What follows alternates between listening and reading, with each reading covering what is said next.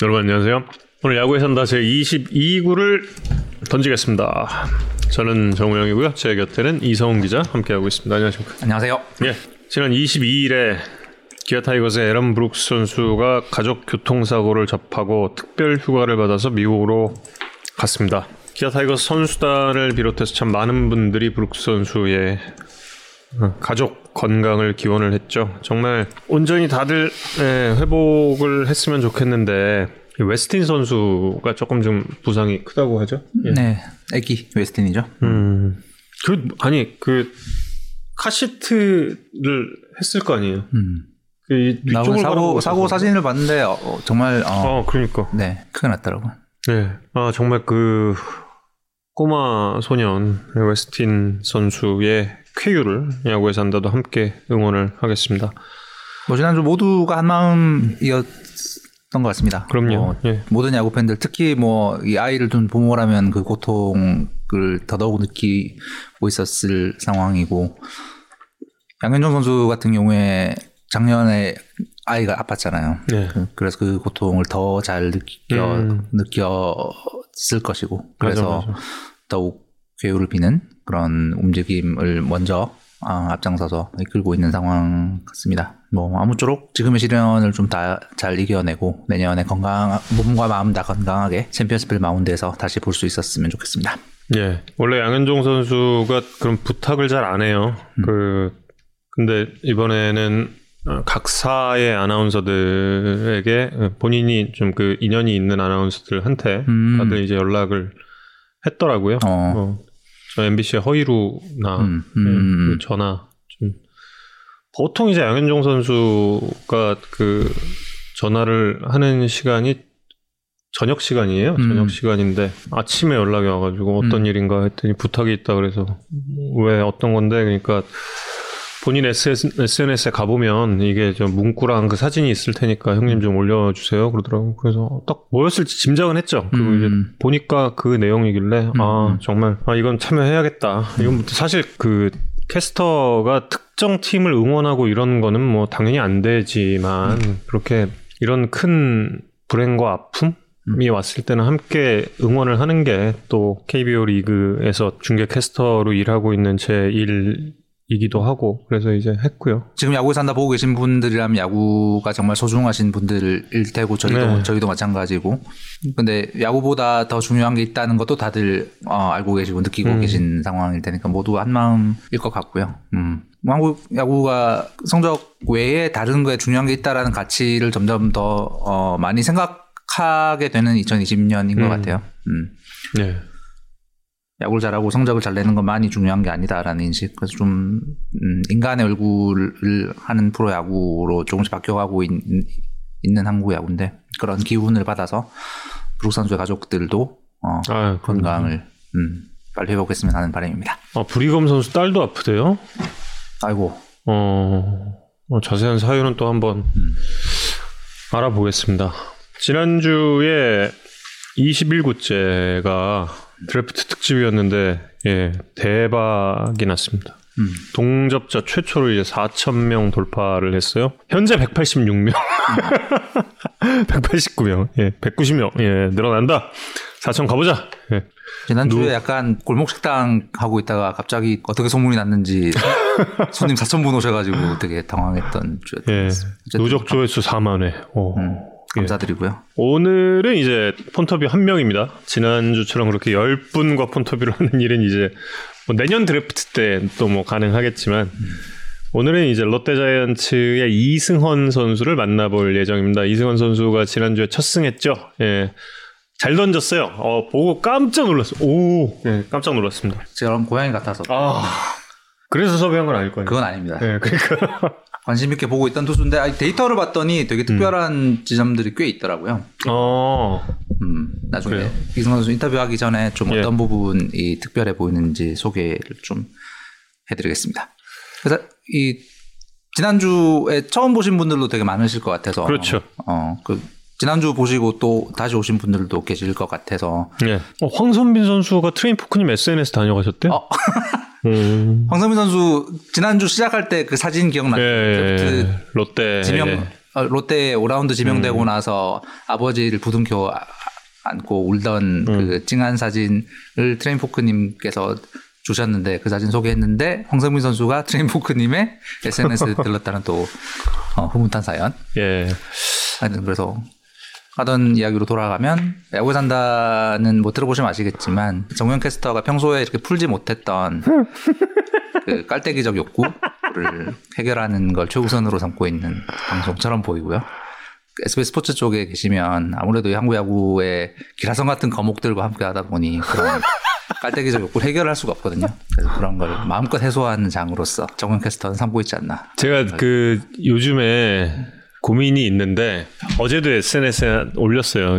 그 어떤 야구인분 어, 굉장히 그 좋으신 야구인입니다. 그 야구인 한 분이 이제 좀 뭔가 중계 방송도 변화가 좀 있어야 되는 시점이 아니냐 이런 의견을 좀 주셨어요. 근데 제가 그 얘기를 들은 지가 한 2주 돼요. 2주 되는데 그때부터 참 많이 생각을 해봤죠. 이런저런 생각들 어떤 게 있을까. 근데 결국에 이게 가는 게 인터랙티브인 것 같아요. 지금 야구에 산다도 그렇기 때문에 더 뭐 중요한 그런 그 무대가 될 수 있을 것 같고 언젠가는 중계 방송도 인터랙티브가 되지 않을까요? 뭐 그런 생각이 좀 듭니다. 그러니까 정우영 캐스터가 interactive가 소중하다라는 느낌을 더 강하게 가지, 가지게 된 거 눈이 트인 다음부터가 아닐까. 저 댓글들이 보이고 나서부터 interactive가 가능하고 나니 아, 이게 재밌구나라는 걸 느끼게 된 게 아닌가. 얼마 안 됐어요. 개, 개안 눈 눈이 좋아졌어요 제가 루테인 좋은 걸 먹었더니 그때 와 여기서 다들 비웃는데 나 알고 보니까 자막을 키운 거였습니다. 음. 모니터를 네. 가까이 놨더니 어, 세상이 달라졌다. 예, 예. 그래서 저는... 뭐 정현 캐스터는 이렇게 한풀이 방송 음. 장으로 야구 산다를 삼고 있고 저 같은 경우에는 아까 그 이종수님께서 댓글 주셨는데 고구마 향이 나는 방송이라고 주셨는데 어, 사실이에요. 그 저는 뭐 야구 산다 들으신 분들 아시겠지만 제가 이렇게 말을 시원하게 재밌게 하는 능력이 없는 사람이라 아닙니다. 어, 들어보시면 굉장히 고구마적 방송이라고 느끼고 계실 거고 또 이렇게 제가 세상에 이 흙과 백을 딱 나눌 수 없다라고 생각하는 주의라 그래서 음. 들어보시면 이 재미와 어떤 짜릿함 뭐 이런 게 좀 부족하다라는 느낌을 아닙니다. 받으실 수 있을 아, 텐데 재밌습니다. 그 대신에 야구에 산다 들으시면 저희가 이제 제가 드리고 싶은 건 다른 데서 좀 접하지 못하 못하실 수 있는 어떤 정보, 분석, 관점 이런 것들을 좀 드리려고 어, 최선을 다하고 있고 그래서 함께 하시다가 한 시간 반이 아깝지 않았네. 좀 편하게 들었고 뭔가 음, 하나는 얻었네라는 느낌이 드는 방송이 될 수 있도록 최선을 다해 준비하고 있습니다. 올 초에 이성훈 형님한테 딱 이제 연락을 받았어요. 연락을 받고 우리 한번 다른 데서 못하는 야구 이야기를 한번 해보지 않을래? 라고 이야기를 했거든요. 근데 그게 저한테 그 어떤 생각이 좀 들었냐면 마치 과거에 그 노무라 감독 일본의 명장이죠? 노무라 감독이 일본의 좌투수 중에 굉장히 전설적인 좌투수인데 우리나라 고 장명부 선생님의 스승인 에나츠 유타카라는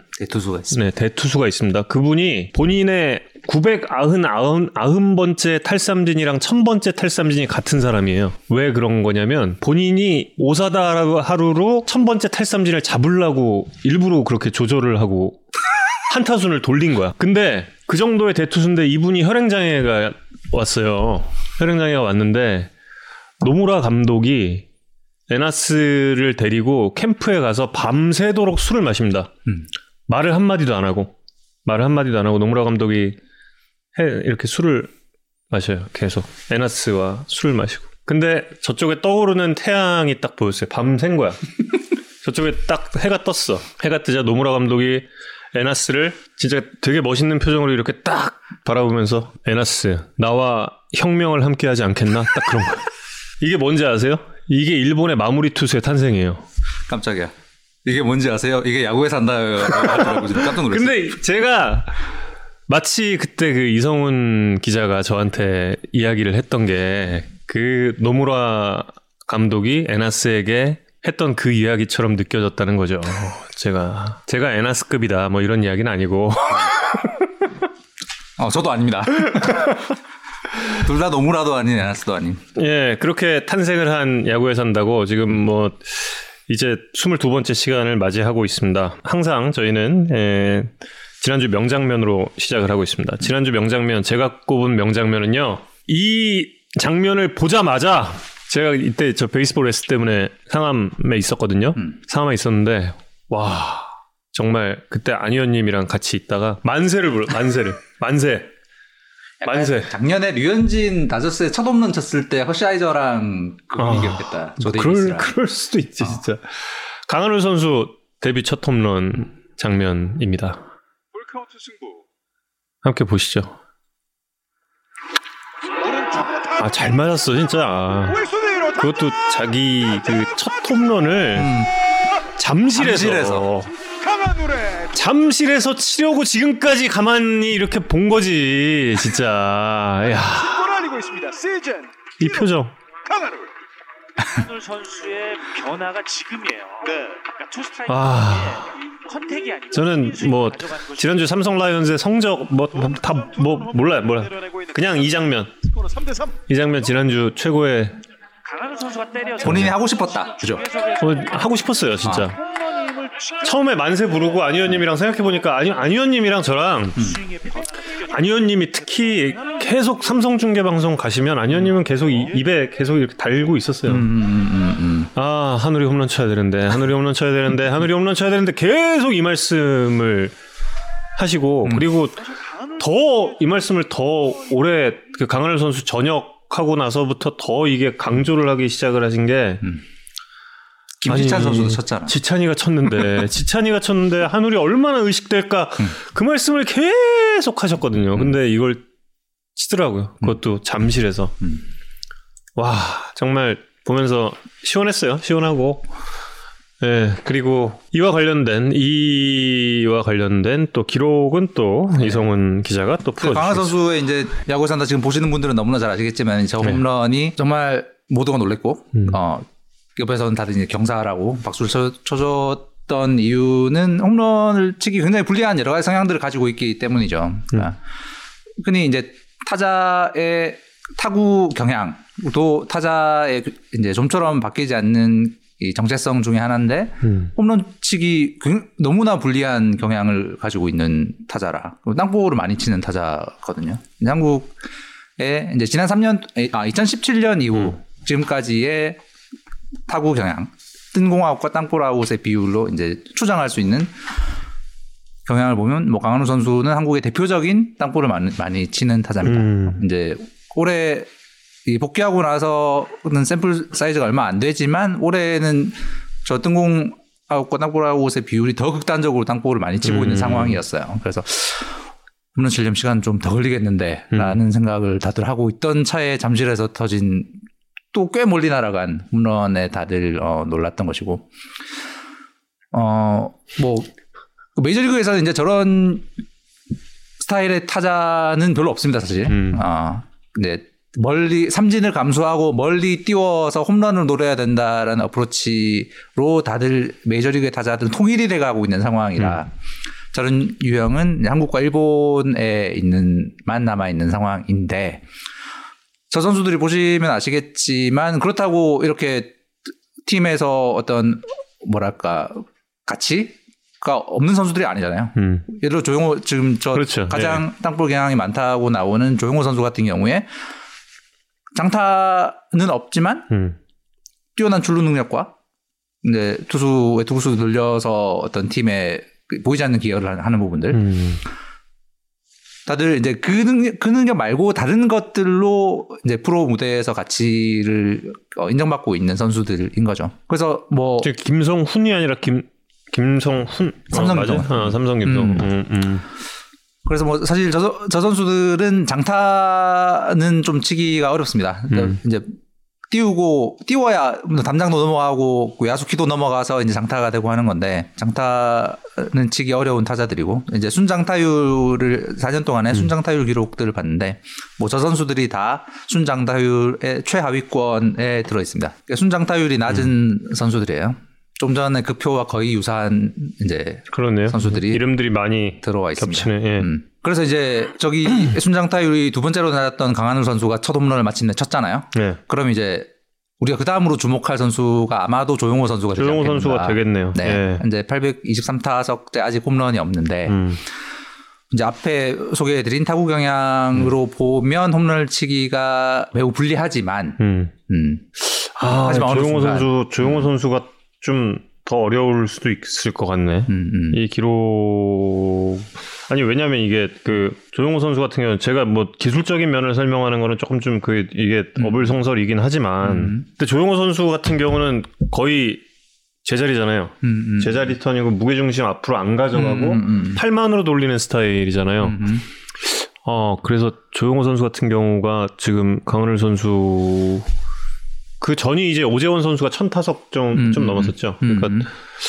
그 기록 사이에서 좀 사투를 벌일 것 같네. 근데 음, 그렇다고 이야기해도 뭐 앞서 이제 이야기를 했듯이 음흠. 이런 타자들이 가치가 없는 타자들이 아닙니다. 특히 예, 조용호 선수 같은 경우도 다른. 능력으로 팀에 기여하고 있는 네. 타자들이라고 봐야죠. 아 이상호 선수도 홈런이 없구나. 그렇습니다. 음, 이상호 선수. 조용호 선수 823타석. 근데 조용호 선수는 이제 거의 주전급으로 도약을 했기 때문에 이렇게 되면 내년과 후년 정도 그때쯤에 이런 그 강력한 그런 임팩트를 그, 가진 홈런 한 방. 음. 사실 한번 정우 선수가 한 가지. 희망적인 건 이제 재작년 대비 작년에 타구 음. 타구 속도는 꽤 많이 올라왔습니다. 네. 그래서 음. 한번 띄우기만 하면 이제 넘어갈 수는 있는 상황이 되긴 했어요. 근데 아직 이제 본인이 해야 되는 임무, 음. 1번, 1번 타자 테이블 세터로서의 출루에 약간 이 집중하려는 음. 본인 의 정체성을 그것으로 두고 있는 경향 때문에 뭐 홈런을 노리를, 사, 뭐, 난 홈런을 치겠다, 오늘. 네. 이러, 이럴 상황, 이러고 타석에 들어가는 선수가 아니기 때문에. 음. 음. 아, 하지만 좀 들어가라, 언젠가는 이제. 나오게 돼 있다. 예. 나올 것 같다. 아, 나왔으면 좀 좋겠다. 돌아가라. 들어가야 돼. 음.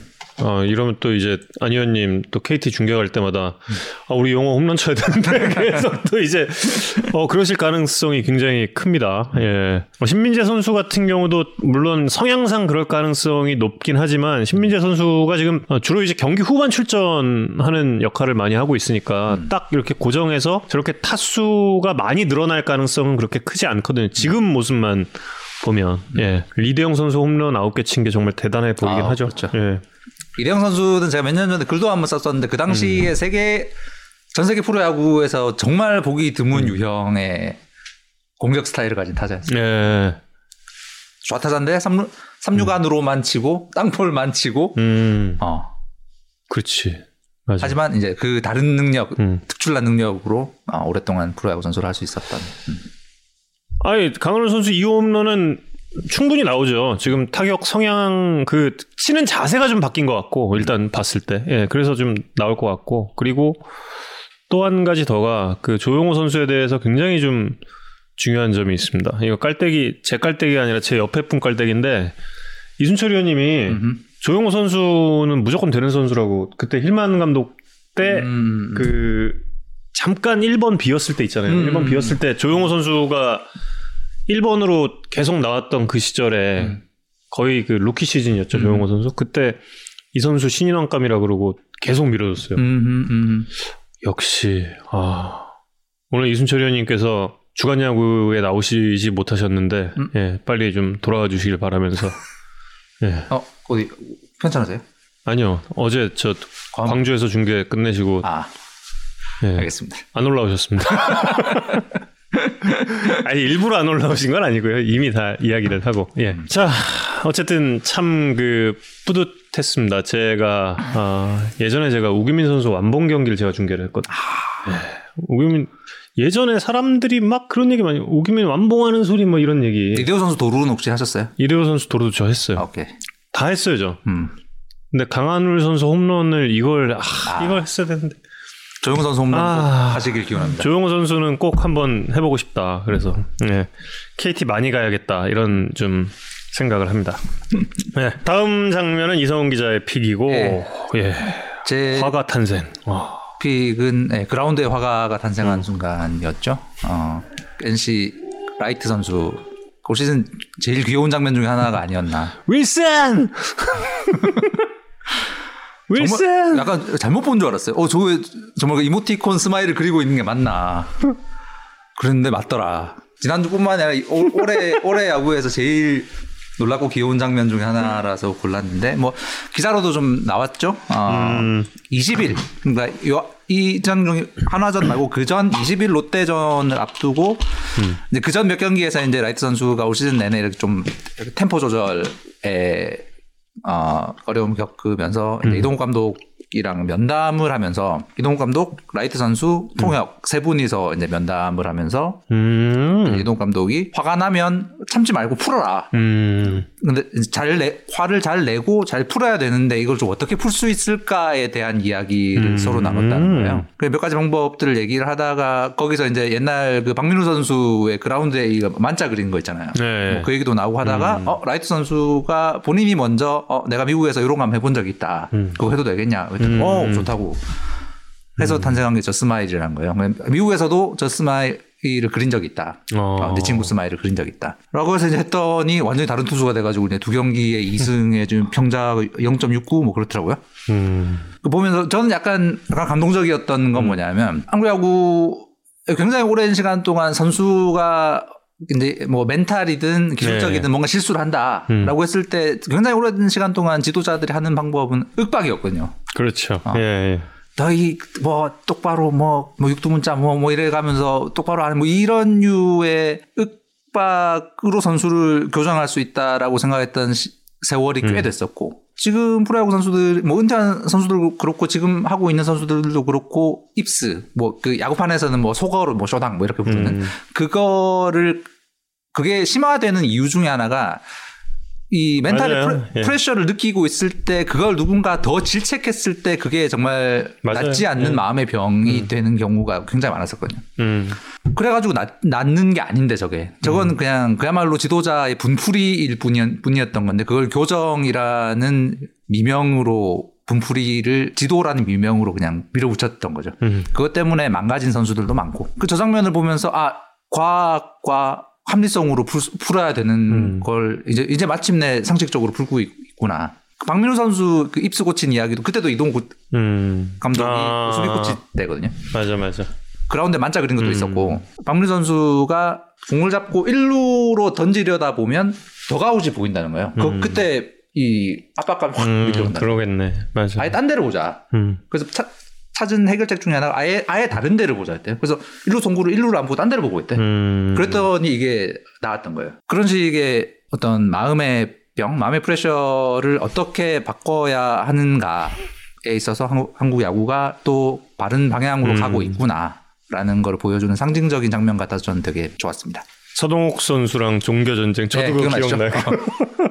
십자가와 만자, 만자를 서로 배틀하는. 아, 그 재밌었는데 진짜. 아, 그러니까 이동욱 감독이 예전부터 이제 공부를 많이 하는 지도자였고 스포츠 심리학 쪽의 책도 되게 많이 보고 공부를 많이 한 지도자. 예, 예. 그런 부분들이 이제 저 문제를 저렇게 풀어야겠다라는 발상을 할 수 있는 것으로 가지 않았나 하고 저는 굉장히 긍정적으로 본 장면이었습니다. 음. 그래서 그 라이트가 저 스마일 그리기 시작한 9월 20일 롯데전부터 지금 8연승 중입니다.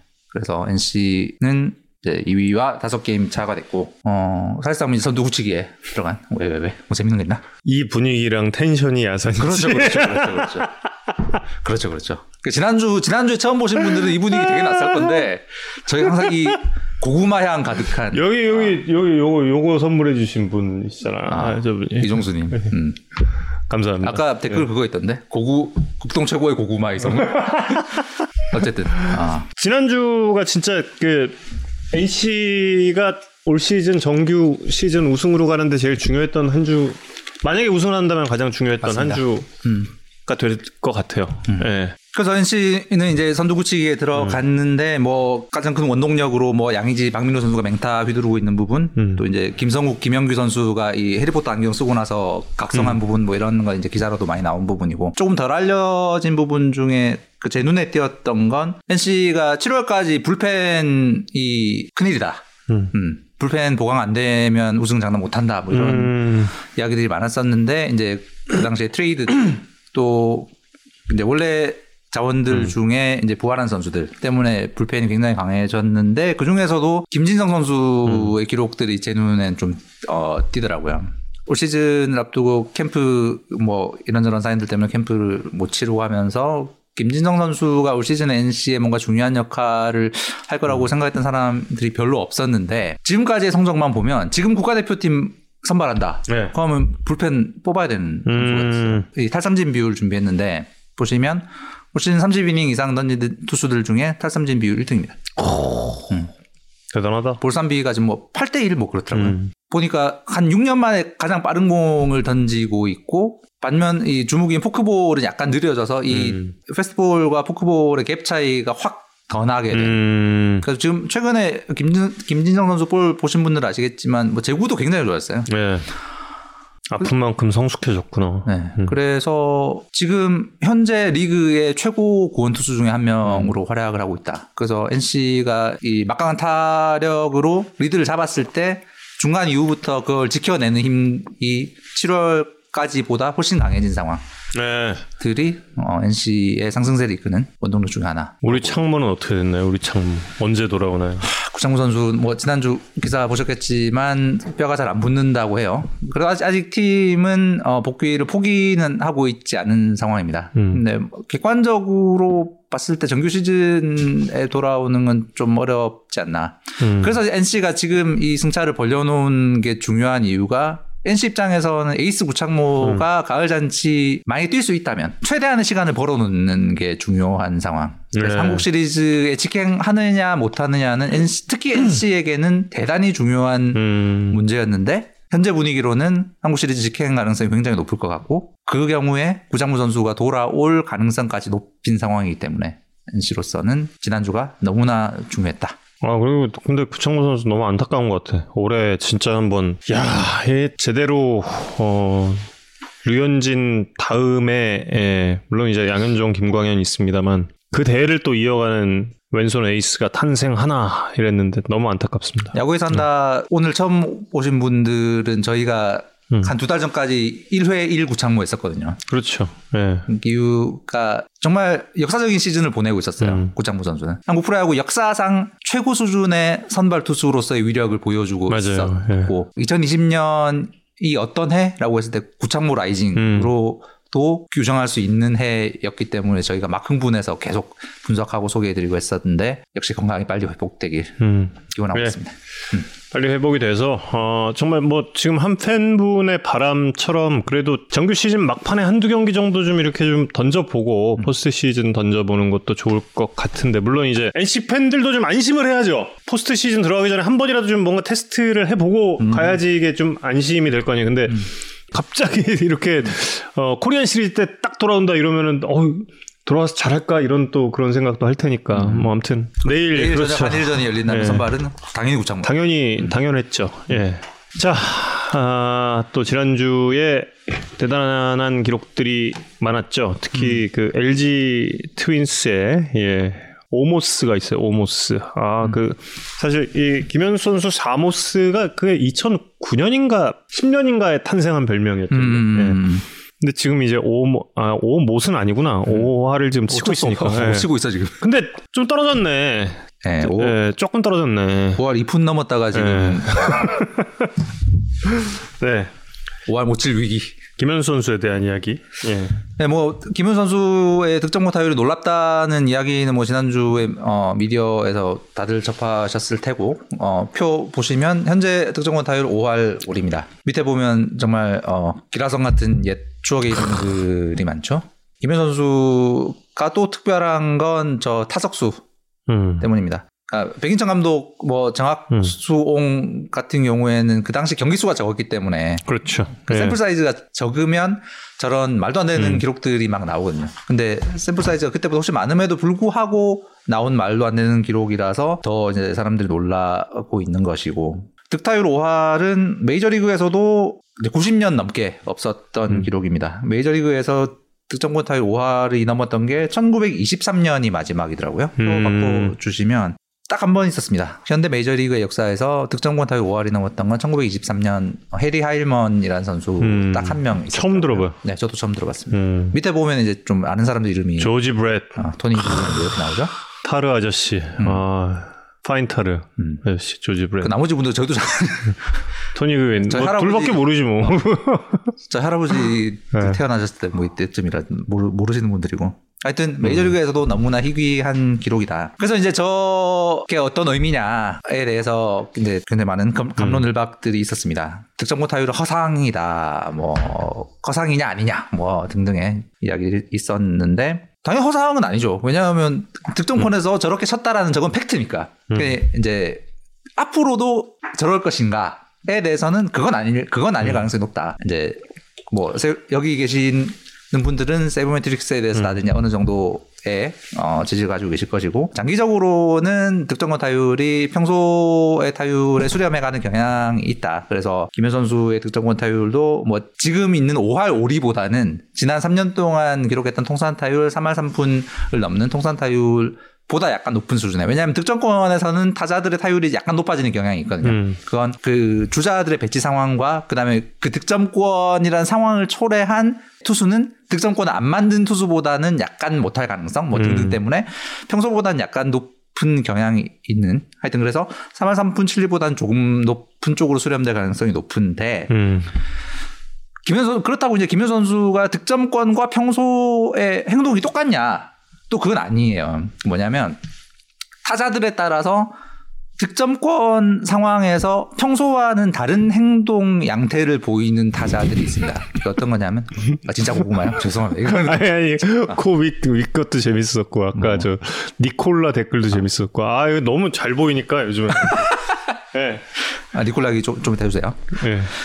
하여튼 그래서 득점권이라는 상황은 평소보다 단타의 중요성이 높아지는 상황이거든요. 왜냐하면 주자가 없으면 홈런 쳐야 한 점 나는데 주자가 있으면 단타 쳐도 한 점, 주자가 득점권에 있으면 단타를 쳐도 한 점이 나기 때문에 특히 경기 후반에는 한 점의 중요성이 조금 더 높아지고 그런 상황에서는 타자 입장에서 장타보다 단타를 조금 더 중요하게 여기는 타격 자세. 뭐 우리가 음, 음. 흔히 얘기하는 뭐 컨택에 주력하고 네. 스윙 폭을 약간 줄이는 이런 어프로치로 타석에 임하는 타자들이 있고 음. 그 실제로 그걸 해낼 수 있, 는 능력이 있고 그러니까 자 지금 상황에 따라서 조금 컨택에 주력해야지라고 맘만 먹는다고 그게 또 되는 게 아니거든요. 음. 그러니까 어떤 장타 일변도의 스윙을 가진 타자는 그런 상황에 대한 어, 대처가 약간 떨어지는 경향도 있는데 음. 옛날에 칼럼을 한번 쓴 적이 있는데 2000년대 중반에 이런 득점권 상황에서 행동이 바뀌는 가장 대표적인 타자 두 명이 유한준과 정근우였어요. 음.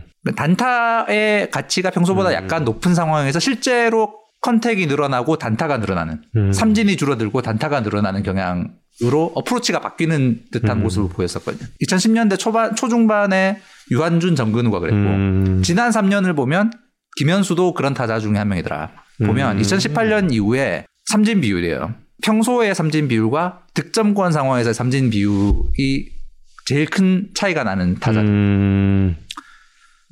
평소보다 득점권에서 삼진을 제일 안 당하는 다시 말하면 컨택에 좀 더 주력하는 듯이 보이는 타자는 구자욱 선수입니다. 음. 그 다음이 김현수예요. 그래도 높네요 구자욱 선수는 좀. 네, 음. 뭐 어쨌든 음. 그 평소보다 평소와 득점권 그러네. 상황에서의 차이는. 어프로치가 달라 보인다. 그리고 저 표에 있는 타자들은 3년 동안 쭉 이어 누적 기록이기 때문에 음. 그 일시적인 적은 샘플 때문에 생기는 게 아닌 어, 실제로 득점권 상황에서 음. 스윙을 바꾸는 것으로 보인다. 저 다섯 명 중에 LG 선수가 세 명 있잖아요. 김현수, 최은성, 유광남. 네. 음. 근데 저 세 명이 되게 LG 안에서도 김현수 선수 조조 따라다니는 선수 그렇다고 들었어요. 예. 들로 알려져 있잖아요. 음. 그 김현수 당 뭐 이런 선수들인데 김현수파. 네. 음. 그 김현 선수가 LG 선수단에 주고 있는 긍정적 음. 영향 일 수도 있다라는 음. 느낌이 들었습니다. 득점권에서 잘 치는 게 물론 좋은데 음. 거기에 대해서 예전에 제가 지금 정확히 이름이 생각이 안 나는데 메이저리그의 모 감독이 한 가지 그 득점권 타율 관련해 가지고 이런 얘기를 했대요. 그 기자들 미팅하는 그런 자리에서 그 득점권 타율하고 관련해서 막 이렇게 얘기를 나누다가 아니 그럼 주자 없으면 안 칠 거야 그랬다. 근데 모든 출루와 예, 모든 그 출루와 관련된 행동은 예, 그 출루라는 결과를 얻어내는 모든 그 행위들은 위대하다. 예. 그럼요. 예. 그럼요. 예. 그렇게 근데 상황에 따라서 음. 그 개별 이벤트들의 가치가 조금씩 달라지는 부분이 있다. 네. 그렇죠. 네, 자. 예를, 예를 들어서 9회 말 한 점 차에서는 음. 혹은 9회 말 동점 상황에서 득점권에 있으면 거기서 홈런 돌릴 필요가 없잖아요. 음. 거기선 단타 치면 되는 거고. 그리고 상황에 따라서 약간 이 각각의 이벤트들의 가치가 달라지는데 그거에 따라서 스윙을 바꿀 수 있는 능력을 가진 타자들도 있는 것 같다. 음. 겁니다. 밤 고구마엔 우유, 호박 고구마엔 김치. 저 재밌다. 시도해 봐야겠다. 앞으로 야구에 산다 들으실 때꼭 예, 물김치 준비하시고 보시면 어떨까. 어, 강백호 선수는 주자 유무와 상관없는 접근법은 맞는 것 같아요. 지금 올 시즌 타격 같은 경우는. 예. 근데 그게 제가 시즌 전에 나눴던 얘기로는 올 시즌의 컨셉이 이건 것 같거든요. 음. 근데 여기에 대해서 강백호라는 타자가 시즌 종료 이후에 어떤 자신이 어떤 평가를 하느냐에 따라 내년 시즌엔 또 뭔가 달라지지 않을까? 음. 뭐 그런 생각을 좀 해보고 있습니다. 근데 이승, 이승훈 선수 데이터를 소개를 해야 되는데 벌써 전화할 때가 됐어. 지금. 예. 전화를 하고 나서 데이터를 예, 소개해야겠네. 그러시죠. 이승원 선수와 지금부터 폰터뷰를 시작해 보겠습니다. 네, 이승원 선수 안녕하세요. 네, 안녕하세요. 예, 야구에 산다 정우영입니다. 네. 예, 그리고 마산 출신의 이성훈 기자 제 곁에 있습니다. 네, 안녕하세요. 안녕하세요. 6월 달에 상동, 상동에서 목소리 듣고 오랜만입니다. 먼저 첫 승 축하드려요. 감사합니다.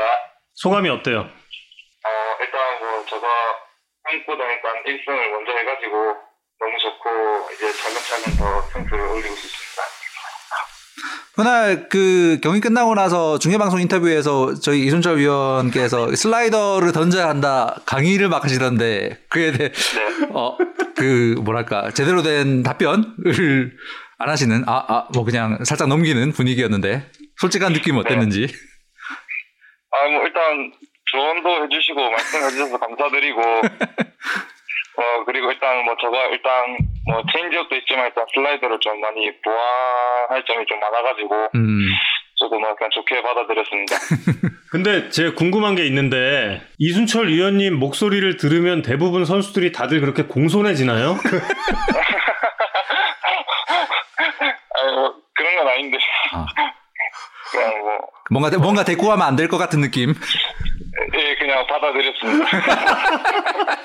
아니 다들 아니 이게 이승원 선수뿐만 아니라 다른 선수들도 그렇고 그 한 20대 초반 선수들 같은 경우는 다들 이렇게 그립을 보면 뭔가 혼나고 있는 느낌이 드는 거예요 이게. 약간 고나고 감독 선생님들한테 얘기 듣고 있는 느낌 아니었어요?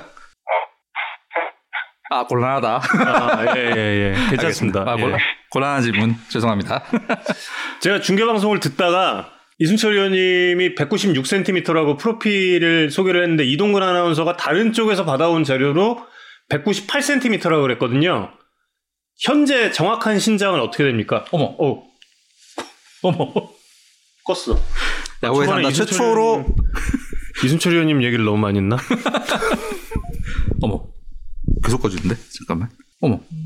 아 전화 오고, 오고 있는 거구나. 어. 아 여보세요? 여보세요? 예 들리세요? 아 여기 전화가 안 터져가지고. 아이고 아이고. 어 지금 지금 어디 어디심? 아 호텔에 있는데 아. 아. 이 전화가 됐다 안 됐다 이래가지고. 아이고 아이고 아이고. 그 혹시 전화 다음에도 끊기면 제가 다시 할게요 전화. 네 알겠습니다. 예. 아 저기 그 질문 하다가 끊겼는데 그 뭐지? 네.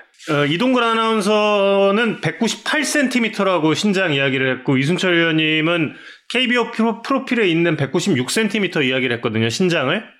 지금 정확한 신장은 어떻게 돼요? 더 큰 거예요? 어 일단 정확한 거는 96이 맞아요. 어. 아, 네 일단 뭐 성장판에 일단 이제 이제는 다친 것 같아요. 아 이젠 다쳤다 어, 네. 올해 올해까지 크, 올해까지는 크고 있었다 아유 뭐 제대로 재보진 않았는데 뭐 사람들은 계속 볼 때마다 더 크는 것 같다 이래가지고. 어 음. 네. 아니 근데 실제로 약간 그런 느낌이 있더라고요 네, 사람들이 뭐 오랜만에 보거나 볼 때마다 막 계속 키가 컸냐 이러길래 어 아니면 똑같 똑같다고 어. 말했지. 아니 근데 그 키만 커진 게 아니라 그 저번 5월달 한화전보다 구속도 빨라졌어요 보니까 음. 저번 두 경기가 네, 페스티벌이 1km 이상 빨라졌던데 네. 뭐 좋은 거 먹나요? 비결이 뭔가요? 아니 뭐 일단 그 머리 부상 이후로 좀 많이 먹고 음, 이제 웨이트도 좀 많이 하다가 음, 하고 이제 음. 힘도 좀 쉬면서 붙은 것 같고 어, 확실히 뭐 어깨나 팔꿈치도 좀 몇 개월 동안 쉬었으니까 음, 좀더 힘이 좀 더 생겨서 그렇지 음. 않나 싶습니다. 음, 음. 음, 떡볶이를 좋아해요? 많은 분들께서 첫 승후에 떡볶이 먹었냐 이걸 물어보는데 뭐 이게 무슨 뭐 뭐가 있나요? 그때 음. 아, 아직 먹지는 않았는데 음. 음. 그래도 제가 어릴 때부터 떡볶이를 그냥 워낙 좋아해가지고 그냥 어. 매콤한 게 좋아가지고 그때 왜 다쳐서 병원 있을 때 성민규 단장이 그 떡볶이를 보내줬다 그랬잖아요. 네 사오셔가지고 뭐 아, 특별히 좋아하는 떡볶이 그 저기 브랜드가 있나요? 아, 뭐, 떡볶이 다 좋아하는데, 일단 뭐, 뭐 조스 떡볶이도 좋아하고. 아, 조스 좋아한다. 음. 네, 조스 떡볶이. 뭐 제일 좋아하는 것 같아요. 음. 음. 음. 아, 신전 떡볶이도 좋아해요. 아, 신년 떡볶이도 좋아한다. 오케이. 음. 롯데 팬 여러분들은 참고해 주시면 음. 감사하겠습니다. 아 지금 저기 저 서울에 있구나. 거기 네. 숙소에서 가까운 지점에 네. 굉장히 유명한 떡볶이 집이 있는데 제가 나중에 저 이성 기자 통해서 카톡으로. 예, 톡으로 제가 예, 알려드릴게요. 거기서 버스 정류장 두 정거장 거리에 네. 어마어마한 떡볶이 집이 하나 있습니다. 어, 네. 나중에 꼭 감사합니다. 한번 예, 잠실에 오면 예, 잠실 경기 때 한번 가보기 바랍니다. 음. 네, 꼭 먹어보겠습니다. 예 예. 첫승 하고 나서 부모님 반응, 부모님 뭐라고 카톡 보내셨어요? 아, 일단 끝나자마자 숙소 들어가서 음. 일단 전화, 영상 통화하면서 얼굴 보면서 음. 이제 대화나누는데 부모님도 너무 주변 사람들한테 축하 메시지 너무 많이 받았다고 너무, 음. 예, 너무 좋아하시고 음. 꼭 제가 1등을 해서 꼭 진짜 부모님한테 이렇게 꼭 보여드리고 싶어가지고 어. 네, 이걸 잃어서 너무 행복하고 저도 음. 기분이 너무 좋습니다. 그때 그 다쳤을 때 그 롯데 구단 관계자한테 들은 얘기가 그 이승 선수 부모님께서 굉장히 의연하셔서 되게 놀랬다. 음. 그때 네. 그 아들이 정말 어 너무나 갑작스러운 사고로 병원에 갔는데 그래서 바로 출발해서 대전으로 오셨는데 대전에서 어 괜찮다라는 이야기 듣고 그 의료진들한테 폐 안 끼치려고 바로 다시 마산으로 돌아가셨다는 얘기를 음. 들었었거든요. 네네네. 어. 오 되게 크신 네, 분들이 집에서 보고 계시다가 음. 바로 저 이제 부상 당하는 걸 보고 음. 바로 차를 타고 대전으로 오셔가지고 음. 오자마자 병원에 원래 코로나 때문에 이게 많이 병실에 못 들어오는데 음. 맞아 맞아. 그래도 일단 뭐 부모 이제 가족이라서 일단 다 음. 들어와서 음. 일단 저 상태 확인을 하고 음. 예, 저도 이제 부모님 걱정하실까봐 그냥 음. 괜찮다고 음. 걱정하지 말라고 했었는데 부모님 표정이 조금 안 좋으시더라고요. 좋을 수가 없지. 음. 네, 그래 저한테는 애써 밝은 척 하시는데 음. 그래서 저는 속으로는 좀 마음이 좀 그랬어요. 음. 근데 그리고 나서 이제 다시 마운드에 올랐을 때의 느낌은 좀 어땠는지 궁금한데요. 어 일단은 뭐 다시 제가 건강하게 복귀해서 일단 뭐 결과를 떠나서 일단 마운드에 오른 것만으로도 뭐 다시 뭐 영광으로 생각하고 음. 그래도 이제 이렇게 계속 기회 받을 때 제가 이제 자리를 잡을 수 있게 그냥 결과 신경 쓰지 말고 그냥 하자 내 야구만 하자 이런 생각이 그 무서운 느낌이라든지 그런 건 혹시 없었나요? 네 별로 뭐 두렵다고 두려운 생각 이런 건 없었고 음. 음. 근데 이번에 그 기아전 때그 음. 나지안 선배님 타구가 저쪽으로 맞아요, 맞아요. 음. 어. 그때 살짝 놀랬긴 놀랬는데 음. 근데 또 다음 타자 상대할 때는 뭐 크게 막 신경도 안, 안 쓰이고 그래가지고 음. 음. 괜찮았습니다. 투수로서 아주 괜찮은 멘탈을 가지고 있는. 음. 그, 저, 뭐냐, 그때 부터 쓰기 시작한 여기 패드. 이거는 이제는 와, 다 적응이 됐어요. 뭐, 이렇게 게임할 때 느껴지거나 이러진 않는. 네, 저, 가 처음 섰을 때도 막 크게 막 불편한 점도 없고 음. 예, 별로 던질 때도 막 크게 뭐 신경도 안 쓰이고 그래가지고 뭐 음. 아무 문제가 없습니다. 오케이. 이성 기자가 사실 그 다쳤던 그날도 이제 저희 그 단톡방에 막그 예, 되게 좀 안타까워하는 글을 올렸고 이번에 그 승리하고 나서도 그 피칭 내용에 대해서도 굉장히 좀 높게 평가를 했어요. 좀 어땠는지 궁금한데 본인이 자평할 때는 지난 등판이 좀 어땠습니까? 어, 저번 등판 때는 솔직히 저희 타자 뭐 선배님들이 이렇게 점수를 너무 많이 먼저 뽑아주셔가지고 음, 제가 마운드에서 일단 편하게 던질 수 있었던 것 같아요. 음, 그리고 제가 생각할 때는 그 경기는 진짜 뭐 운이 좋았던 것 같아요. 솔직히 음. 말하면. 네. 음.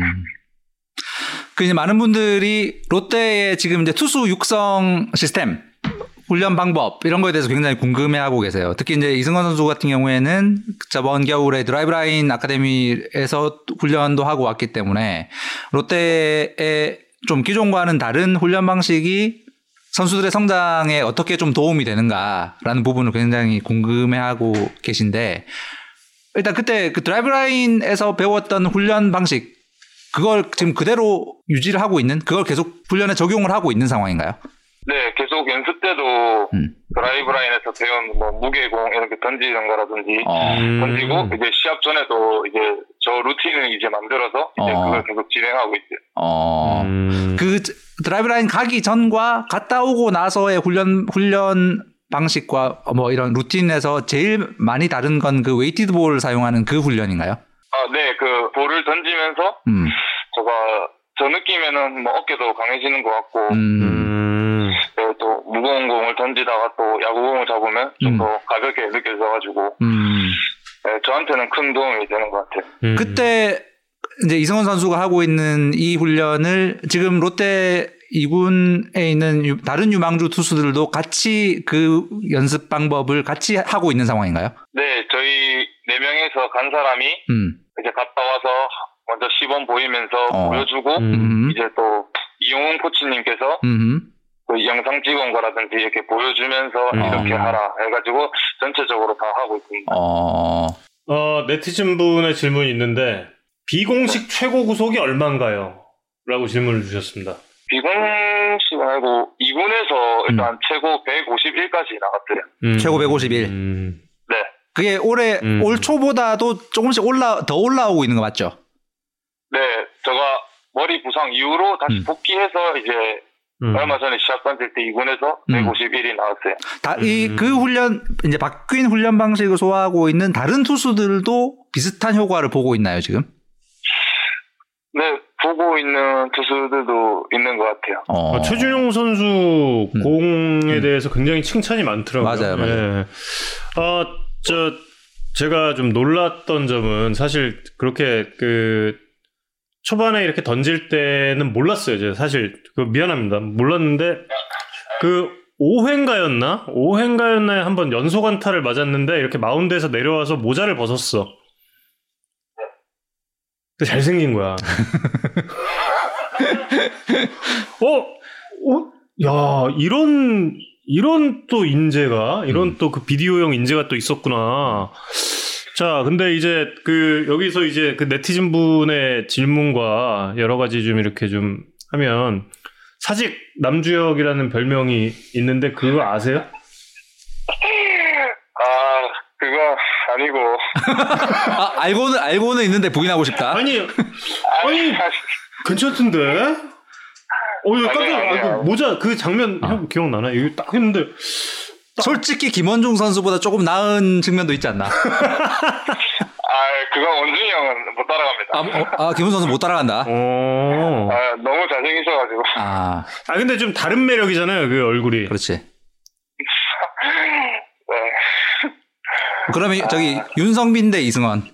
아 윤성빈 잘생겼지 또. 아, 윤성빈. 아, 윤성빈? 아. 아. 이 저희 같은 꼴, 깔때기 방송을 조금 지향하는 좀- 입장에서는 약간 실망스러운 답변입니다. 네, 저 저랑 좀 성향이 달라요. 아, 근데 살짝 뭐 서로 그냥 뭐 다른 뭐 매력이 있는 것 같아요. 서로 서로 다. 음. 아니 근데 선수들끼리 얘기할 때는 내가 더 잘생겼다고 얘기하지 않아요? 아, 그냥 뭐 저 자신 혼자 속으로 생각하고 어, 혼자 혼, 속으로 생각한다. 윤성빈 선수 앞에서는 그렇게 얘기해 본 적 없다. 어, 앞에서는 뭐 얘기 뭐 안 해봤습니다. 아, 아, 왜 이렇게 부끄러워? 나중에 저희 스튜디오에 두 선수를 모셔놓고 한번 음. 대담을. 다시 아까 여쭤, 여쭤보고 싶었던 거 하나만 더 여쭤보면 네. 그 체인지업이 굉장히 화제예요. 그 나중에 이제 네. 데이, 음. 데이터도 소개를 해드릴 텐데 이승헌 선수의 지금 그 체인지업은 언제 완성이 된 거예요? 어, 제가 이제 신인 때 이제 프로를 처음 왔을 때는 음. 이제 아마추어 때는 그냥 직구 슬라이더 이렇게 two pitch로 던졌는데 음. 음. 이제 던지다 보니까 아 음. 여기서는 two pitch로는 좀 선발 투수로서 힘들구나 음. 이렇게 생각을 해서 음. 이제 예전에 옥스프링 코치님 있을 때 옥스프링 코치. 아, 음. 네네. 네, 그 체인지업 이제 그립을 배워서 음. 옥스프링 코치님하고 이제 연습을 조금씩 하면서 이제 저 혼자 이제 뭐 캐치볼 할 때도 해보고 피칭할 때도 음. 해보고 음. 이걸 좀 많이 던졌던 것 같아요 혼자서 어. 계속 음. 그러면 그러다 2년, 보니까- 2년 전인가? 네 2년 전쯤인 것 같아요 어. 음. 시작을 해서 이제 완성된 거는 이제 작년부터 조금 체인지업은 완성이 됐어요 음. 작년부터. 어. 체인지업에 대해서 굉장히 칭찬이 많던데요. 그 음. 선수들도 그렇고 굉장히 치기 어렵다는 이야기를 하는데 본인의 체인지업이 이렇게 좀 경쟁력이 있다라는 그런 생각을 하게 된 건 언젠가요? 그러면? 이제 제가 뭐 2군에서 던질 때도 음. 이제 이제 타자를 상대할 때 던져보니까 이제 헛스윙도 많이 나오고 음. 이제 제가 이제 카운트 뭐 스트라이크를 잡을 때도 이제 제가 놓고 이제 볼 유인구를 던질 때 뺐다가 이렇게 이제 자신감이 생기면서 음. 아, 이제 내 체인지업도 이제 좀 먹히구나 이제 그러면서 자신감이 더 생기면서 음. 이제 제 공이 된 것 같아요. 아, 그러면 지금은 스트라이크 존에 넣었다 뺐다를 어느 정도 조절이 가능하다. 음. 어. 어. 그 보니까 그 좌타자 약간 그 미국의 투수들이 싱커처럼 쓰는 그 좌타자 몸쪽으로 가다가 이 스트라이크 존으로 들어가는 이런 궤적으로도 많이 던지더라고요 보니까 그것도 본인이 충분히 의도해서 그렇게 던질 수 있는 거죠 지금. 예, 음. 음. 김준태 선수랑 룸메이트입니까? 네, 준태 형하고 같이 쓰고 있어요. 어, 지금 어떻게 지내고 계시나요? 준태 형이요? 예. 사이가 사이가 좋은지 그러니까 둘 팬- 사이요, 둘 어, 사이. 팬들이 물어보고 아, 있습니다. 김준태 선수가 어떻게 지내는 게 아니고. 아, 준태형이랑 원래 뭐 사이는 좋았고 아, 음. 예, 같이 방 쓰면서 뭐 타자를 뭐 이번에 기아전 때도 음. 어떻게 상대하는지 음. 한 타자 한 타자 이렇게 다 말씀해 주시고 음. 그냥 마운드에서 니 니공 던져라 음. 남 있고 이런 식으로 말씀해 주셔가지고 음. 그냥 뭐 편하게 생각하고 그냥 던졌던 것 같아요. 사실 이제 팬들이 굉장히 캐릭터를 궁금해하는 선수 중에 한 명이 김준태 선수거든요. 너무 그러니까 귀여운 것 같아. 어, 굉장히 티셔츠 사건 뭐 등등부터 해서 이 팬들 귀여워하는 것 캐릭터화 돼. 있는데 실제 김준태 네. 선수는 좀 어떤 스타일의 선수인지. 실제로는 일단 음. 말하는 게 너무 재밌고 음. 아, 재밌다. 음. 네, 사람들이 보는 것처럼 뭐 겉모습과 다르게는 좀 음. 귀여운 면이 좀 있는 것 같아요. 아. 음. 그러니까 룸메이트가 봐도 귀여운 면이 있다. 네, 너무 잘해주셔가지고 저도 어. 지금 그 댓글 질문으로 올라온 게 김준태랑 이승원 누가 더 귀여운가? 아 이거는 김준태. 아, 이거 김준태. 아 준태 형 귀여움 이길 수 없습니다. 준태 형 귀여움을 이길 수 없다. 팀에서 최강 김준태? 아 제가 최강. 아니 근데 진짜 그 저는 그 타석에서 이렇게 심판이랑 그 이렇게 포수 쪽 이렇게 왔다 갔다 하는 눈길을 볼 때마다 너무 귀여워 진짜 김준태 선수는. 네 김준태 아 지금 김준태 선수랑 인터뷰하고 있는 게 아닌데. 아 이승호 선수 저 이제 어, 어떻게 보자면 프로의 커리어가 지금부터가 이제 진짜 커리어가 시작이 된 거잖아요. 예, 그렇게 볼 때 이승원 선수의 이 프로에서 꼭 이루고 싶은 건 어떤 게 있는지 궁금한데요. 프로에서 저 이루고 싶은 거 일단 한 시즌 최, 최다승 투수가 되고 싶습니다. 아, 오. 다승왕이요. 네, 다승화 하고 싶어요. 오. 어. 꿈을 이루는 시점은 대강 언제로 잡고 있어요? 한 5년 안으로 보고 있습니다. 5년 안으로. 어. 음. 멋있다. 그러게. 예. 그럼 계속해서 이제 선발만 생각을 하고 있는 거겠네요. 네, 일단 뭐 지금 보직이 일단 선발이고 음. 일단 뭐 계속 뭐 아프지만 않는다면 계속 이렇게 선발 로테이션으로 이렇게 계속 돌고 싶습니다. 아, 예. 지금 이수민 님이 질문 주셨는데 최준용 선수는 첫 홀드 공을 잃어버렸다는데 이승헌 선수는 잘 챙기셨더라. 누가 챙겨줬고 첫 공 멘트는 누가 적어줬냐? 첫 공 멘트 어 박종호 코치님이 적어주신 것. 같아요. 음, 음. 덕담도 뭔가 써주셨나요? 네, 써주셨어요. 음, 음. 뭐라고? 한국을 넘어 세계를 향해. 오. 오. 그래 크보 다승왕 찍고 메이저리그 가자. 꼭 가겠습니다. 진짜 응원, 진짜 응원. 응원합니다. 네, 감사합니다. 음. 예 예. 아 저 오늘도 많은 분들이 지금 인터뷰 함께 해 주셨거든요. 예, 그 팬 여러분들께 저 한 말씀 하기 전에 좋은 질문 하나 와가지고 하나만 더 질문하고 예, 이사벨라님이 가장 존경하거나 닮고 싶은 선수 누가 있는지. 저희 팀에 있는 원중이 형 음, 담고 싶습니다. 어떤 어떤 면? 그냥 마운드에서 이제 공격적으로 던지는 면이나 음, 그 다음에 이제 외적으로는 저한테 뭐 좋은 말도 해주시고 이렇게 도움되는 좀 말, 와닿는 말을 좀 많이 해주셔가지고 음. 음, 네, 좀 본받고 싶습니다. 음, 음. 김원중 선수도 멋있지. 음. 네. 아, 그러면 이제 팬 여러분들께 한 말씀 부탁드리겠습니다. 네, 이제 뭐 남은 시즌 이제 뭐 아프지 않고 제가 이제 롯데 이제 큰 힘이 될 수 있게 음. 제가 할 수 있는 만큼 최선을 다해서 좋은 모습 보여드리겠습니다. 저녁 식사는 뭐 하러 가시나요? 볶음밥 먹으려고. 볶음밥이요? 네. 어, 누구랑 어디서? 아 여기 호텔 호텔 꼭대기. 아, 아, 호텔에서. 음. 음. 네. 그 떡볶이 제가 얘기하는데 거기 그 떡볶이 먹고 볶음밥도 볶아 먹을 수 있는데 아, 좀 이따 카톡, 예, 카톡으로 예, 보내줄게요. 예, 예. 지금 다들 어, 주변에서 당연히 이제 그 저 여러 가지 주문들이 있습니다. 김원중 선수를 좋아하더라도 머리는 기르지 마세요라고 지금 댓글이 막 달리고 있어요. 김원중 선수 헤어스타일 따라 하겠다, 안 하겠다? 아 머리는 저는 뭐 기를 생각은 없습니다. 아, 머리는 그건 아니다. 알겠습니다. 많은 롯데 팬들 안심하고 계신 것 같아요. 네. 예, 고맙습니다. 이승원 선수. 네, 감사합니다. 네, 식사 맛있게 하세요. 고맙습니다. 네. 네. 아, 난 인터뷰가 너무 재밌었어요. 그때 저 그때 저 이순철 의원님 그 전에 인터뷰할 때 누구였지? 아, 노시환 선수. 음. 노시환 선수 때도 그렇고 딱 하는데 갑자기 다들 이 카메라 샷은 여기만 나오잖아요, 여기만. 근데 왠지 밑에 손- 손을 모으고 있을 것 같은 느낌이 드는 거야, 다들.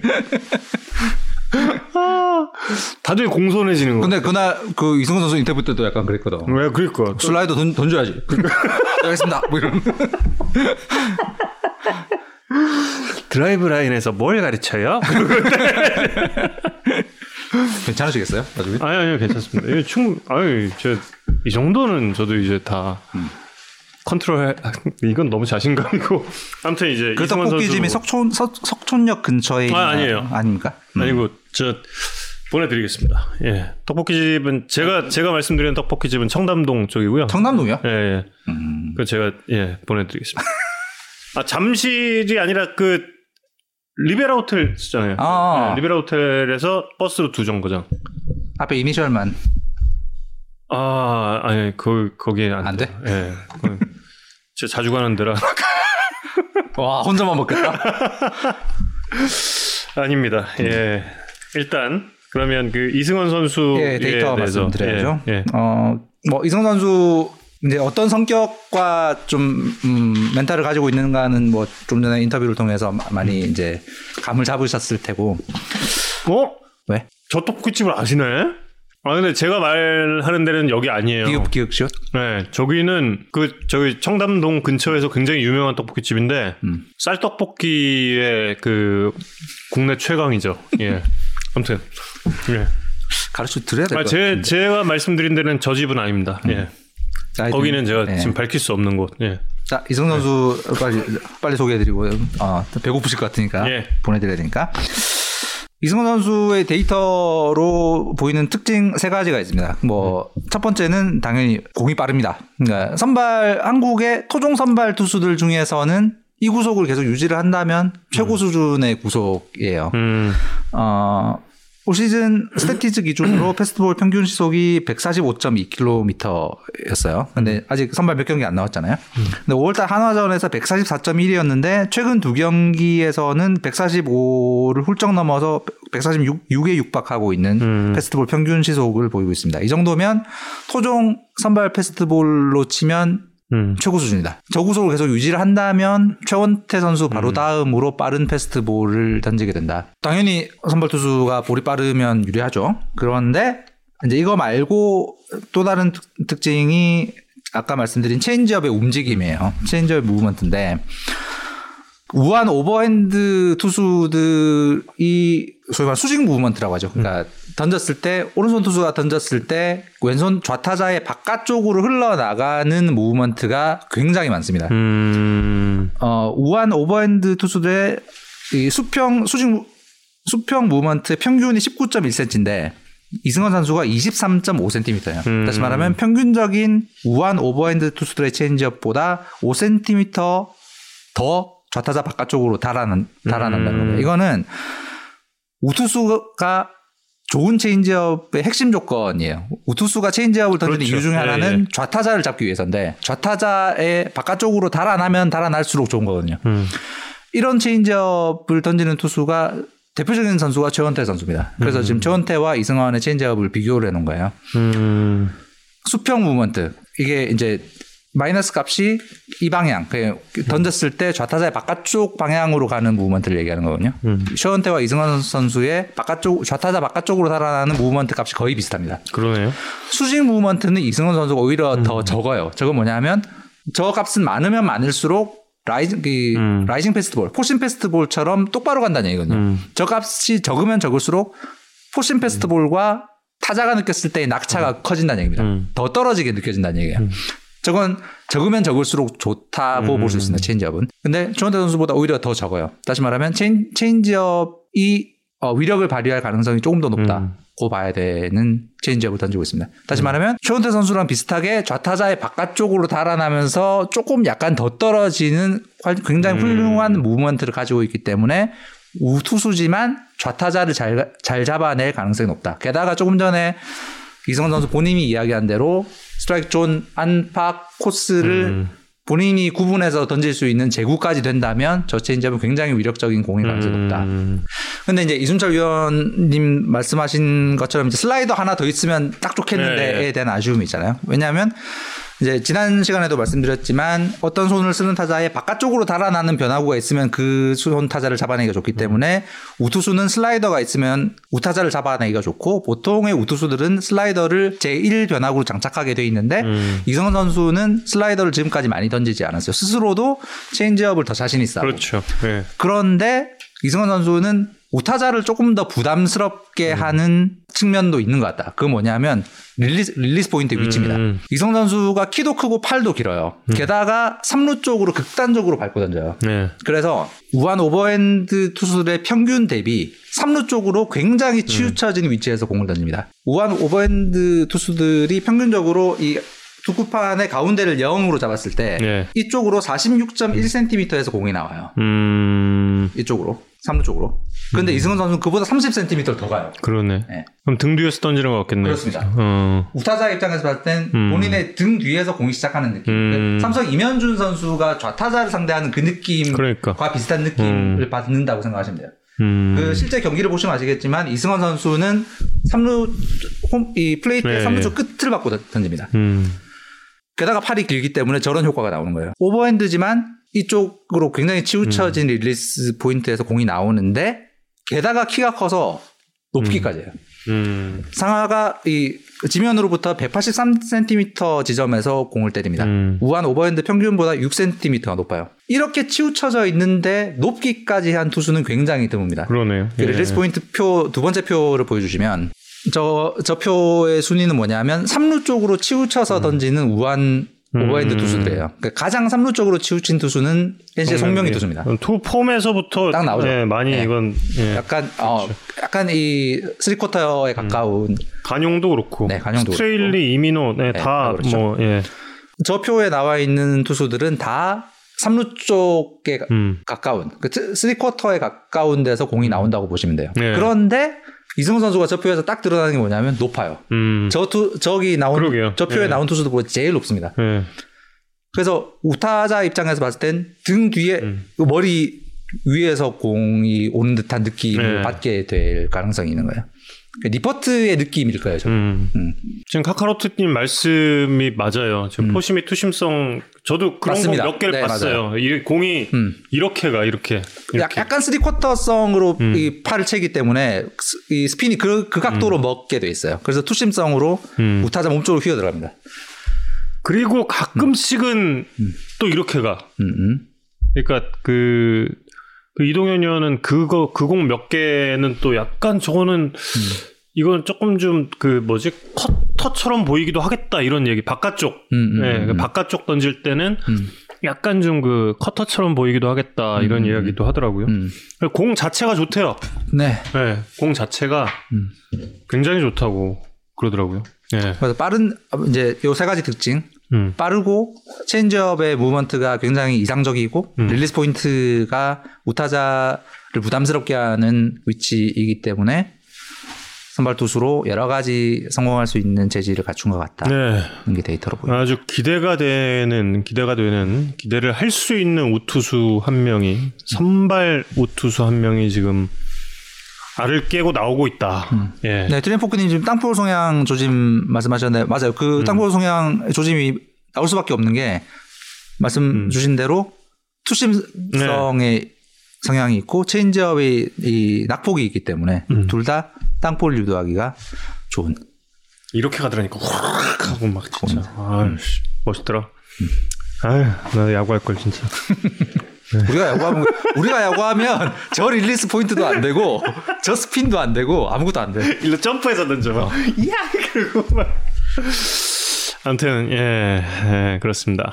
예 여러분 오늘 저희가 놀랍게도 와 얘기 다 했어. 와 정말 얘기 다 했습니다. 주간야구 예고해 주시냐고 어느 분이 질문을 주셨는데 여기서 한 얘기 하나도 안 해요. 하나도 안 겹쳐. 와 이렇게 어떻게 아 강한을 홈런 하나, 예 강한을 홈런 정도 하나 빼고는 정말 이렇게 안 겹칠 수도 있구나라는 것을 주간 야구를 통해서 또 확인하실 수 있을 테고, 예 이제 또 연휴 있지 않습니까? 연휴에 이제 낮 경기 수목 금토일 5연전, 낮 경기 5연전이 있는데 여기에 이제 또 더블헤더 있는 팀도 있어요. 이번 주가 지나고 나면 뭔가 좀 보일 것 같다. 음. 예, 순위권의 안개가 이제 조금씩 좀 예, 좀 겹치지 않아요. 내기하죠. 겹치지 않을까. 승차 더 줄어든다.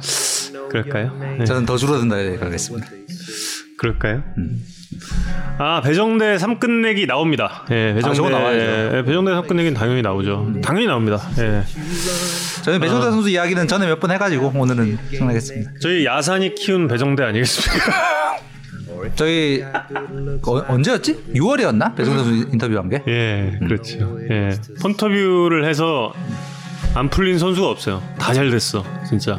예. 저희가 그래서 다양한 폰터뷰의 계획을 세우고 있으니까요. 여러분도 폰터뷰 꼭 듣고 싶은 선수도 있으면 많이 의견을 주십시오. 아, 이제 끝곡 안 와가지고 내가 골랐잖아요. 아 끝곡 저희가 안 들어봤어요. 아 이거는 역시 야구인 출신의 음악인 메리지토님의 Secret to Life. 떡볶이 어디냐고요? 이 정도 제가 아니 제가 이렇게 말씀을 이 정도까지 이렇게 하면은 눈치를 채셔야지. 지금 이름을 까먹은 거예요. 이 정도면 이 정도면 제가 이름을 까먹은 거예요. 이름을 까먹었으니까 지금 이걸 못 하고 있지. 그냥 저 끝나 제가 SNS에 올리든가 혹은 또 이제 다음 주에 제가 그 떡볶이를 뭐 사오든가 그렇게 이 정도면 이 정도면 사장님한테 명함 받아와서 한번 소개해야겠다. 제가 뭔가 예? 이제 중계 방송 하다가도 뭔가 그 이렇게 하다가 아 이거 뭐 처음에 언급을 했어 그러다가 뭔가 좀 빼는 것 같아 이러면 이거는 몰라, 모르는 거야. 모르는 거예요 그건 몰라 모른다니까 예. 모르다는 걸 인정하기 싫은 거죠. 예, 그렇죠 아무튼 그렇습니다 오늘의 클로징 곡 예 배리 지토가 Secret to 이제. 예. 은퇴하고 나서 음악인의 또 길을 걷고 있잖아요. 우리 그 현역 시절에도 이제 락커룸에서 기타 치고 뭐 노래 부르는 걸로 유명했던 선수인데 어, 2016년에 발표한 싱글 Secret to Life라는 노래. 가사가 그 제목이 인생의 비밀이잖아요. 음. 그 가사를 봤더니 이제 인생의 비밀은 이거 아니야 저거 아니야 저거 아니야 저거 아니야. 간 다음에 인생의 나는 인생의 비밀이 뭐가 아니라는 건 알겠는데 뭔지 모르겠어로 끝나는. 음. 뭐 커브의 비밀 이런 거 안 밝혀요 저기서. 아, 안 밝히더라고요. 아, 그래, 참 정말 달콤했던 커브. 예. 아, 전 메이저리그 중계 방송에서 배리 지토의 커브를 보면서 캐스터가 그때 아, 너무 이건 달콤한 커브다 이랬거든요. 근데 그 표현이 너무 왔어 그때. 그래서 아 이런 얘기를 중계 방송에서 해도 되는구나. 막 이런 생각도 하면서 보던 선수인데 예. 아무튼 그렇습니다. 예. 예, 오늘은 네, 22번째 공 다 던졌습니다. 다음 주에 또 명절 연휴 끝나고 찾아뵐 것을 약속드리겠고요. 예, 지금 내기했죠. 승차 더 좁혀진다. 아니다. 로 걸었으니까 여기서 이기는 사람이 떡볶이를 사는 걸로 하겠습니다. 자, 오늘 여기서 마치겠습니다. 이성훈 기자, 전 정우영이었습니다. 여러분 고맙습니다. 감사합니다. 와.